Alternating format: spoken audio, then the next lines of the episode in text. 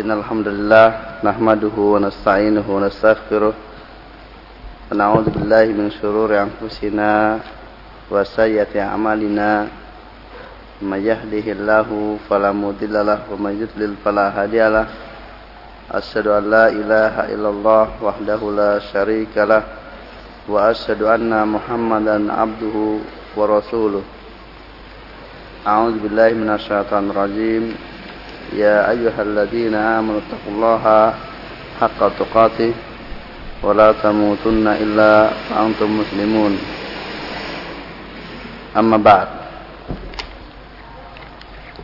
Ikhwah Fiddin rahimani wa rahimakumullah Kita lanjutkan pembahasan kita hadis Arba'in An-Nawawiyah Masih dalam hadis yang kedua Hadis dari Umar bin Khattab berisi tentang maratibul Islam atau dinul Islam yaitu al-Islam, al-iman dan al-ihsan.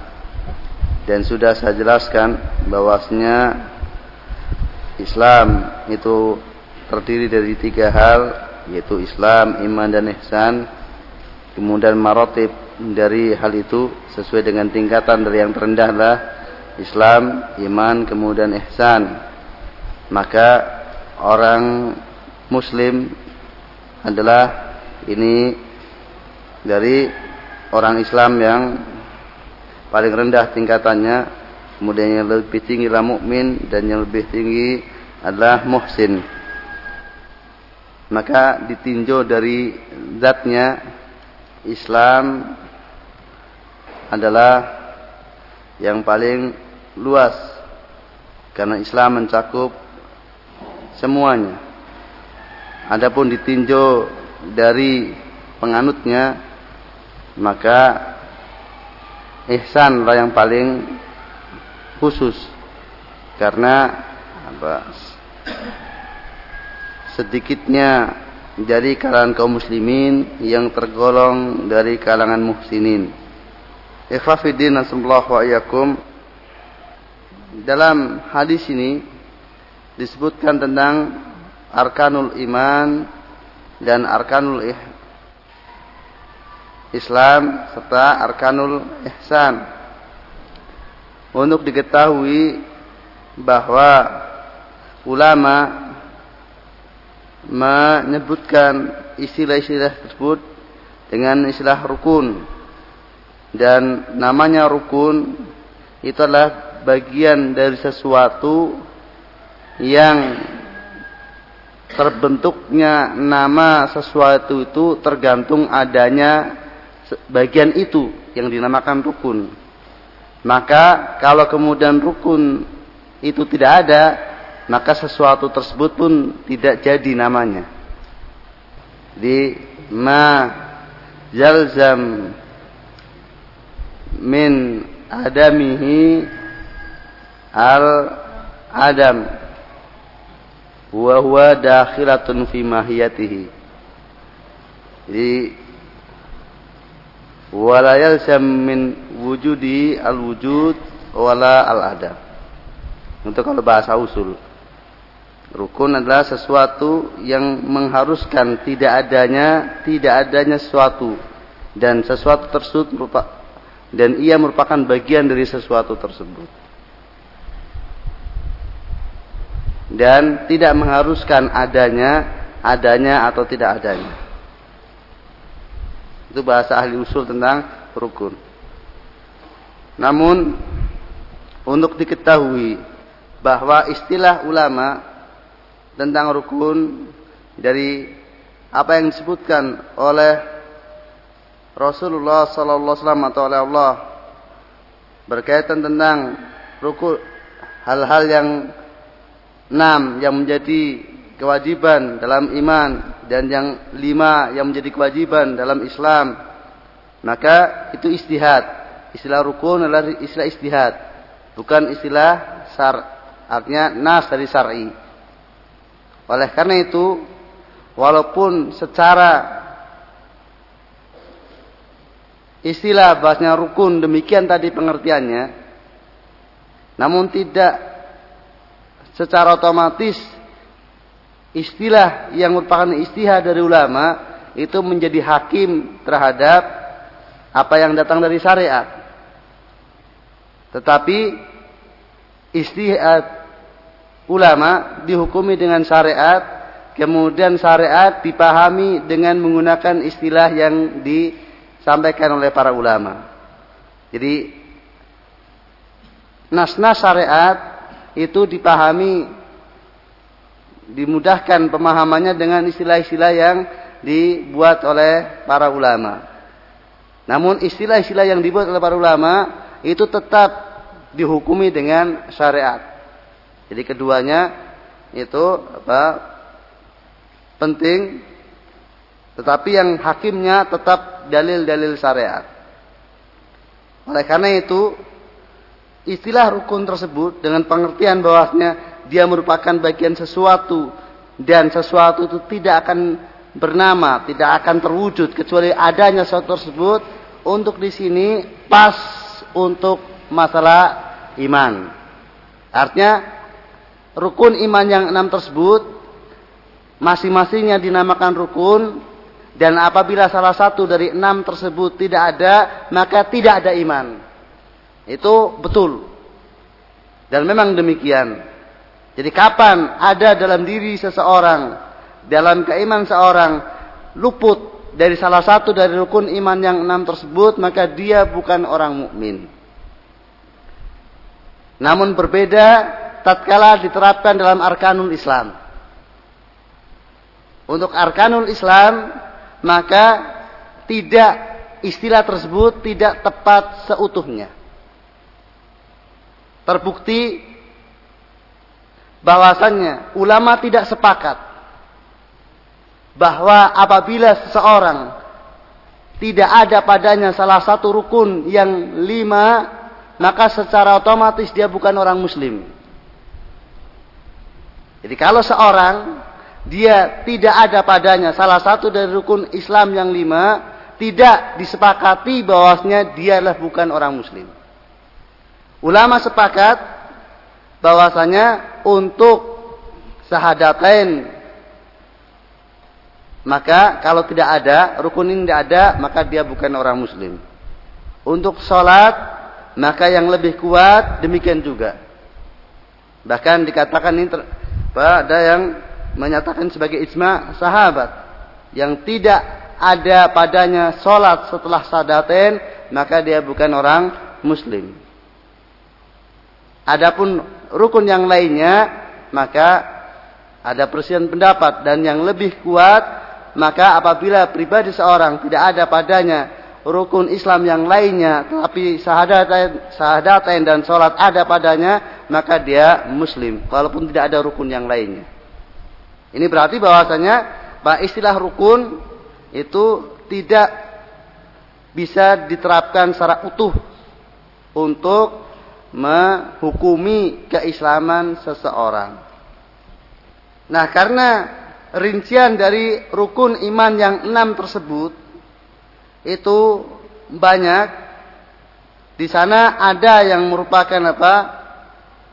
Syarat wajib dan merupakan syarat sahnya dan ada yang merupakan syarat wajib syarat wajib yang merupakan kesempurnaan. Artinya orang dikatakan dia tidak beriman dengan sempurna kalau tidak ada padanya keimanan bagian dari iman kepada Allah atau kepada yang lainnya dalam hal-hal tertentu. Maka yang terpenting di sini untuk disampaikan batasan minimal untuk seseorang itu sah rukun imannya. Yang pertama tentang iman kepada Allah, maka seseorang baru dikatakan sah iman kepada Allah apabila dia beriman kepada rububiyahnya, uluhiyahnya dan asma dan sifatnya. Hilangnya salah satu dari rukun iman kepada Allah tersebut, maka hilanglah keimanan kepada Allah Subhanahu wa taala. Dan hilangnya keimanan kepada Allah berarti hilang seluruh iman. Rububiyah Allah adalah keyakinan bahwasanya Allah pencipta, pengatur dan pemberi rizki, menghidupkan dan mematikan dan di tangannya manfaat dan madarat dari alam semesta ini seluruhnya. Kemudian uluhiyah Allah adalah hak penyembahan semata hanya milik Allah SWT dan sesembahan yang lainnya adalah batil, tidak berhak untuk disembah. Kemudian asma dan sifatnya adalah keyakinan bahwasanya Allah memiliki asma yang husna dan sifat-sifat kesempurnaan. Sesuai dengan keagungan dan kebesaran Allah tidak serupa dengan makhluknya. Yang pembahasannya telah kita bicarakan dalam pembahasan lumatul i'tiqad. Yang kedua iman kepada malaikat batasan yang minimal itu dia beriman bahwasanya Allah menciptakan makhluk bernama malaikat sebagai hamba yang senantiasa taat dan di antara mereka ada yang diperintah untuk mengantar wahyu. Sebelumnya saya ingatkan ikhwan bidin azanullah yakum ini adalah keimanan secara global. Dan tatkala datang kepadanya dalil secara rinci, dalil secara tafsil tentang apa Allah SWT tentang asma atau sifatnya tentang eh, bagian-bagian uh, dari rububiyah Allah SWT atau bagian dari uluhiyah Allah SWT dan dia ingkari maka ya batal imannya. Demikian juga iman kepada malaikat. Selama belum datangnya rincian dalil, dia harus beriman bahwasanya Allah menciptakan makhluk yang namanya malaikat, yang di antara mereka ada yang diperintahkan untuk mengantarkan wahyu. Jadi di antara malaikat ada yang menjadi utusan Allah Subhanahu wa taala mengantarkan wahyu kepada Rasul. Itu minimal. Namun tatkala kemudian datang kepadanya tentang malaikat dengan nama tertentu, dengan sifat-sifat tertentu, kemudian dia mengingkarinya, maka batal keimanannya kepada malaikat dan batal seluruh keimanannya. Kemudian yang ketiga, iman kepada kitab-kitab. Iman kepada kitab-kitab sah jika beriman bahwa Allah telah menurunkan kitab yang merupakan kalamnya, merupakan firmannya kepada sebagian hambanya yang berkedudukan sebagai rasul.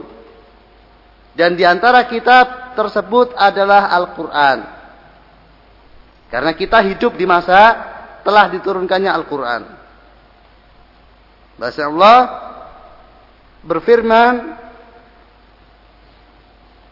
yang kemudian firmannya disampaikan kepada Rasul dan diwujudkan dalam bentuk kitab dan di antara kitab tersebut adalah Al-Quran. Kemudian tatkala datang perincian dalil kepadanya bahwasanya kitab Allah ada yang namanya Zabur, ada yang namanya Injil, maka wajib baginya untuk beriman dan apabila dia mengingkarinya maka dia kafir dengan pengingkarannya tersebut. Batal keimanannya kepada kitab-kitab dan dengan demikian batal keimanannya kepada Allah Taala. Tetapi sebelum datangnya dalil dan hujah kepadanya, maka cukup baginya untuk beriman bahwasanya Allah menurunkan kitab kepada sebagian hambanya yang menjadi utusannya untuk disampaikan kepada umat ini tentang apa yang dikendaki oleh Allah dari syarat ini bagi hambanya. Dan kita, kitabnya adalah Al-Quran. Itu tidak boleh tidak. Untuk seorang dikatakan beriman kepada Alkitab. Kemudian yang keempat, iman kepada para rasul. Iman kepada para rasul sah jika beriman bahwa Allah mengutus kepada manusia sebagian hambanya. Mereka mendapatkan wahyu untuk disampaikan kepada manusia. Dan pengutusan Rasul telah ditutup dengan diutusnya Muhammad Sallallahu Alaihi Wasallam. Adapun tentang perinciannya, tentang nama-nama Rasul tersebut tatkala datang kepadanya, tentang nama sebuah rasul dan kepada siapa mereka diutus, maka dia wajib beriman tatkala datang kepadanya dalil rinci tersebut. Dan apabila dia mengingkarinya dalil tersebut, maka kafir, maka dia berarti telah kafir, telah mengingkari keimanan kepada para rasul. Dan cukuplah seseorang mengingkari satu rasul saja, maka dia mengingkari seluruh rasul.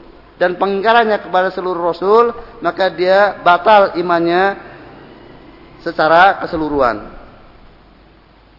Kadzabat kaum Nuhil mursalin.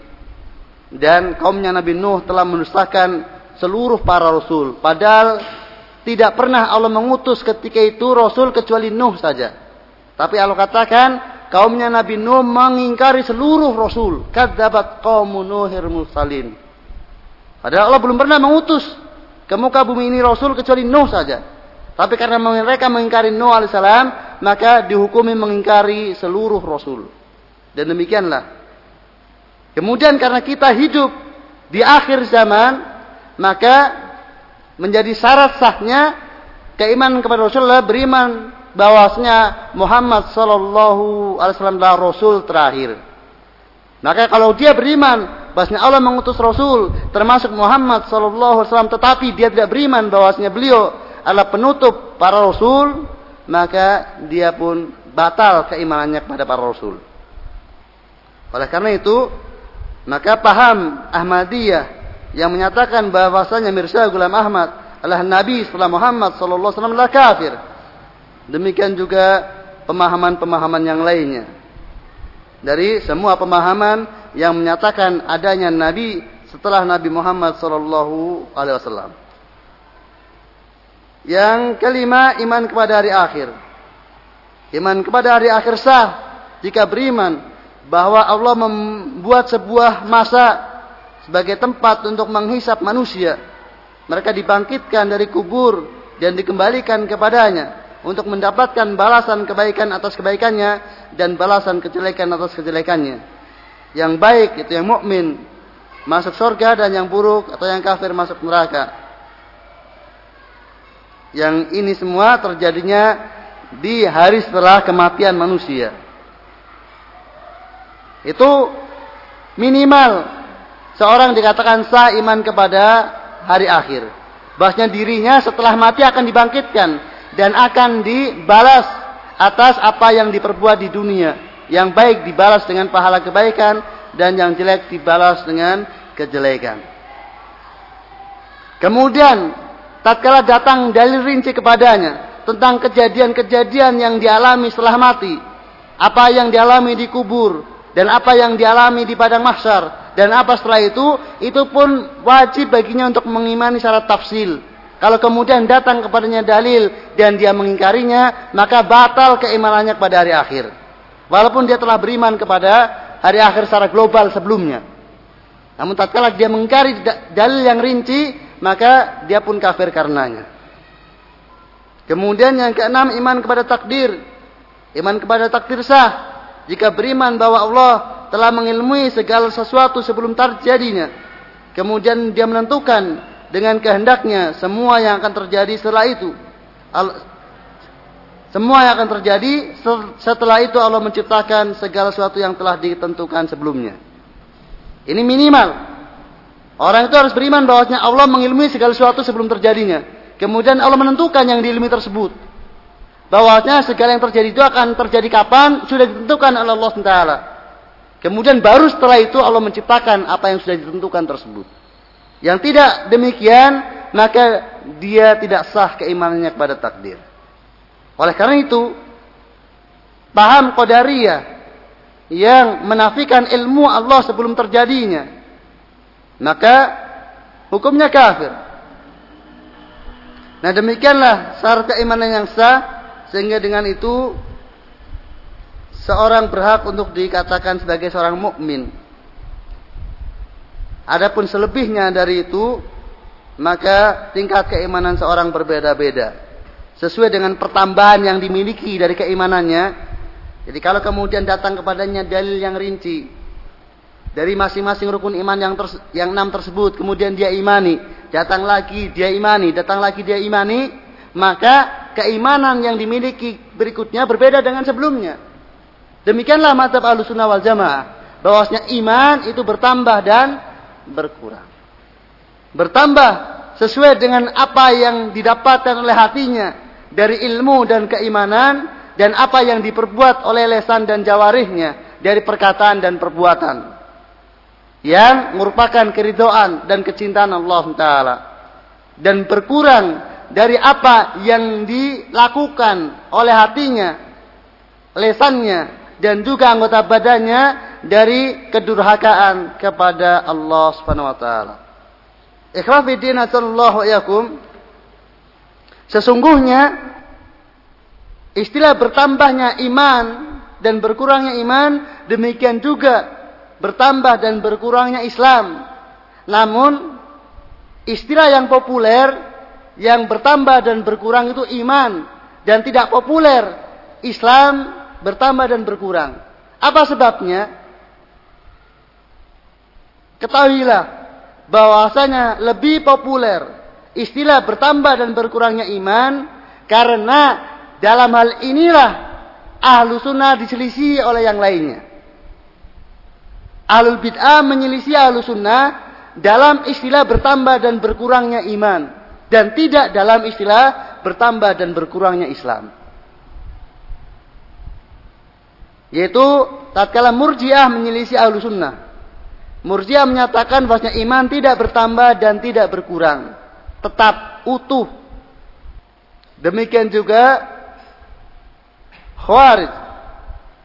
Tidak bertambah dan tidak berkurang ima utuh, ima hilang sama sekali. Berbeda dengan Islam. Maka mereka mengakui bahwasanya Islamnya seorang kadang bertambah dan kadang berkurang. Maka tatkala kemudian permasalahan yang membedakan ahlu sunnah dengan yang lainnya dalam istilah bertambahnya iman dan berkurangnya iman, maka inilah yang lebih populer. Bahwasanya yang bertambah dan berkurang adalah iman dan tidak dikatakan bertambah dan berkurangnya Islam. Padahal hakikatnya keduanya bisa bertambah dan berkurang. Dan saya ingatkan bahwasanya iman dan Islam tatkala disebutkan sendiri-sendiri mencakup apa? keduanya. Oleh karena itu dikatakan dia bertambah keimanannya dengan melaksanakan ketaatan, dohir termasuk dalamnya, Padahal dohir adalah merupakan apa? Keis, keislaman. Dan dia berkurang keimanannya karena berbuat maksiat. Dohir. Padahal perbuatan maksiat, dohir adalah perbuatan dohir. Yang itu merupakan keislaman. Ya karena di sini iman berdiri sendiri. Maka termasuk dalamnya adalah al-Islam. Kemudian dikatakan dalam hadis tersebut antuk mina bil qadari khairi wa sarri. Kamu beriman kepada takdir Allah baik dan buruknya baik dan buruknya takdir ini ditinjau dari makhluknya. Ditinjau dari yang ditakdirkan tersebut. Bukan ditinjau dari pembuatan takdir. Jadi istilah takdir itu dipakai untuk perbuatan Allah menakdirkan dan dipakai untuk sesuatu yang hasil dari perbuatan Allah. Yaitu makhluk. Maka sakit misalnya, ditinjau dari sakitnya, maka ini adalah takdir buruk. Inilah keburukan, kejelekan.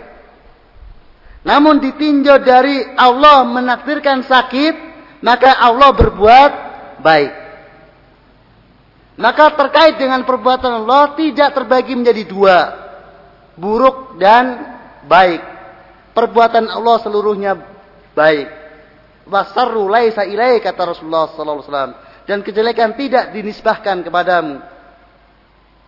Maka antuk minabil antuk minabil qadari khairi wasarri ini ditinjau dari makdur atau maf'ulnya, bukan dari fiilnya. Kalau fiilnya af'alullah kulluha khair. Perbuatan Allah seluruhnya baik. Tapi hasil dari yang dibuat oleh Allah Ta'ala maka terbagi dua, ada yang buruk dan ada yang baik. Kekafiran, takdir kekafiran jelek, buruk. Tetapi ditinjau dari Allah menciptakan kekafiran, maka dia baik tatkala menciptakan kekafiran. Dan hal itu mudah dipahami. Dibedakan antara apa hasil dari perbuatan dari dengan perbuatannya. Seorang terputus kakinya, terpotong kakinya adalah jelek. Iya atau bukan? Iya. Artinya dipotong salah satu kakinya jelek. Tetapi seseorang mengamputasi, memotong kaki karena apa adanya kanker yang menjalar maka memotong kaki tersebut ketika itu adalah perbuatan baik. Karena apa? Hasil dari perbuatan tersebut mendatangkan mas maslahah. Wujud terpotongnya kaki jelek. Tapi perbuatan memotong kaki bagus. Itu memungkinkan terjadi pada manusia yang makhluk. Maka mimbabil aula perbuatan seperti itu memungkinkan terjadi pada Allah SWT. Allah menciptakan sesuatu yang jelek, tapi itu baik baginya. Baik di dalam perbuatan tersebut. Karena ada masalah yang lebih yang lebih besar di balik penciptaan yang jelek tersebut. Sebagaimana ada masalah yang lebih besar. Justru kemudian orang salah dan tidak berbuat baik tatkala membiarkan kaki tidak terpotong yang berdampak seluruh jasadnya rusak dan akhirnya mati. Justru kesalahan. Justru tidak berbuat baik tatkala membiarkan apa kaki tidak terpotong. Karena berdampak bahaya yang lebih besar. Walillahil masalul a'la. Kemudian tentang ihsan. Sebuah amal dikatakan hasan cukup jika diniat ikhlas karena Allah. Jadi kalau seorang beramal, tentunya amal yang mutaba, yang sesuai dengan tuntunan Rasul dan ikhlas dalam pengamalannya, maka itu sudah beramal yang ihsan. Namun ihsan yang disebutkan oleh Nabi Wasallam adalah ihsan martabat yang paling sempurna. Yaitu antak budallaha ka'annaka tarahu fa ilam takun tarahu fa innahu yara. Di mana dalam marotibul ihsan tersebut rukunnya satu, ihsan rukunnya satu yaitu antak budallaha ka'annaka tarahu fa ilam takun tarahu fa innahu yara. Yang martabatnya ada dua yaitu marotib martabat muraqabah dan martabat musyahadah. Martabat muraqabah ini lebih rendah dibandingkan martabat musyahadah. Martabat muraqabah yaitu seseorang tatkala beramal dia yakin dan merasa bahwasanya dilihat dan disaksikan, diperhatikan Allah kemudian dia membaguskan amalnya. Jadi seorang di dalam amalnya jelas batasan minimal ihsan tadi apa? Harus ikhlas. Tidak akan mencapai ihsan kecuali ikhlas. Di samping ikhlas, tatkala dia melakukan amal tersebut, yang ikhlas tersebut terus menerus merasa diawasi oleh Allah.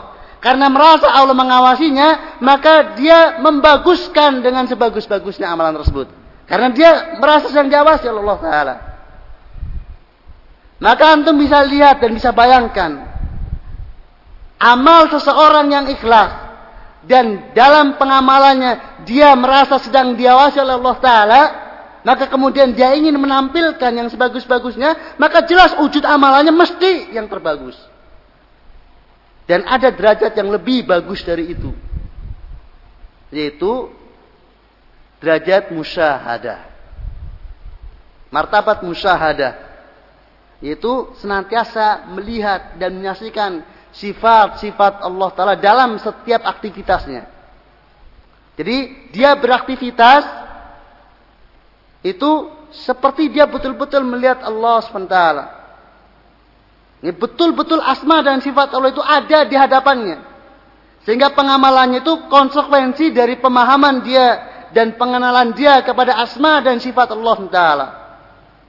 Oleh karena itu, orang yang paling bertakwa, yang paling bagus ibadahnya, adalah orang yang paling kenal tentang Allah SWT. Oleh karena itu, mengapa ahlu sunnah wal jamaah begitu kuatnya dan gencarnya dan menekankan sekali untuk Jangan sampai salah pemahaman asma wa sifat. Karena salah memahami asma dan sifat, hilang ruh amal.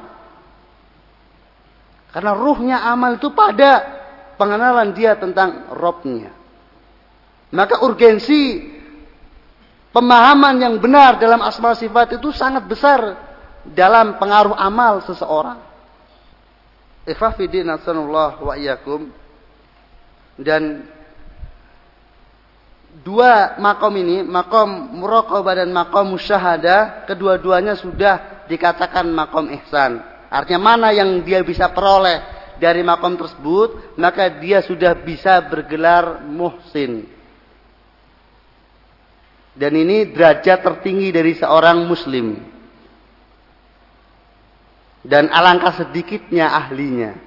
Orang muslim yang demikian itu sedikit jumlahnya lebih sedikit dari orang mukmin. Dan pembagian seperti itu bahwasanya tidak setiap orang muslim adalah mukmin jelas sekali. Bagaimana firman Allah taala, qalatil a'rabu amanna qul lam tu'minu walakin qulu aslamna. Datang orang-orang Arab, orang Badui yang jauh dari ilmu syar'i. Mengatakan aslamna am, amanah kami telah beriman. Maka apa kata Allah? Kul lan tu'minu. Katakan kalian belum beriman. Bahkan kul aslamna. Walam iman fi karena iman belum masuk dalam jiwa-jiwa hati-hati mereka. Namun katakanlah aslamna. Kami telah Islam. Menunjukkan bahwasanya iman martabat yang lebih di Islam dan tidak semua muslim itu mukmin. Demikian juga dalam hadis Nabi sallallahu alaihi wasallam tatkala seseorang sahabat berkata kepada Nabi tentang seorang bahwasanya dia mukmin. Al muslimun untuk mengingkari ataukah muslim? Ya Rasulullah tidak setuju dengan penggelaran sahabatnya kepada seseorang dengan gelar mukmin. Maka dikoreksi, atau dia muslim. Jadi dia itu muslim, ya, bukan mukmin. Nah demikian ifafidin sallallahu yakum penjelasan singkat tentang hadis yang panjang ini. Adapun yang berikutnya setelah ihsan adalah tanda-tanda hari kiamat yang disebutkan di sela tanda-tanda hari kiamat sugro. Karena tanda-tanda hari kiamat ada terbagi menjadi dua, sugro dan kubro. Dan semua tanda-tanda hari kiamat sebelum kemunculan Dajjal adalah sugro. Jadi tanda-tanda hari kiamat kubro dimulai dengan kemunculan Dajjal. Yang sekaligus empat serangkai ketika itu yang insya Allah pembahasannya akan kita dapatkan dalam Lumatul I'tiqad. Itu Imam Mahdi, kemudian Dajjal, kemudian Isa alaihissalam dan Ya'juj wa Ma'juj. Ini empat serangkai yang keimanan kepada salah satunya melazimkan keimanan kepada yang lainnya kemunculan satunya mengharuskan muncul yang lainnya.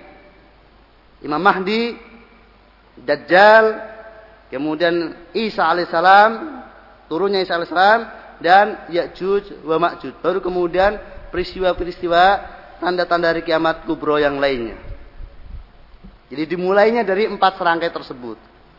Kemudian yang untuk diperhatikan juga bahwa kalau Rasulullah Sallallahu Alaihi Wasallam menyebutkan tentang tanda-tanda hari kiamat, maka dari berita tersebut tidak secara otomatis menunjukkan celaan sesuatu tersebut atau pujian kepada sesuatu tersebut.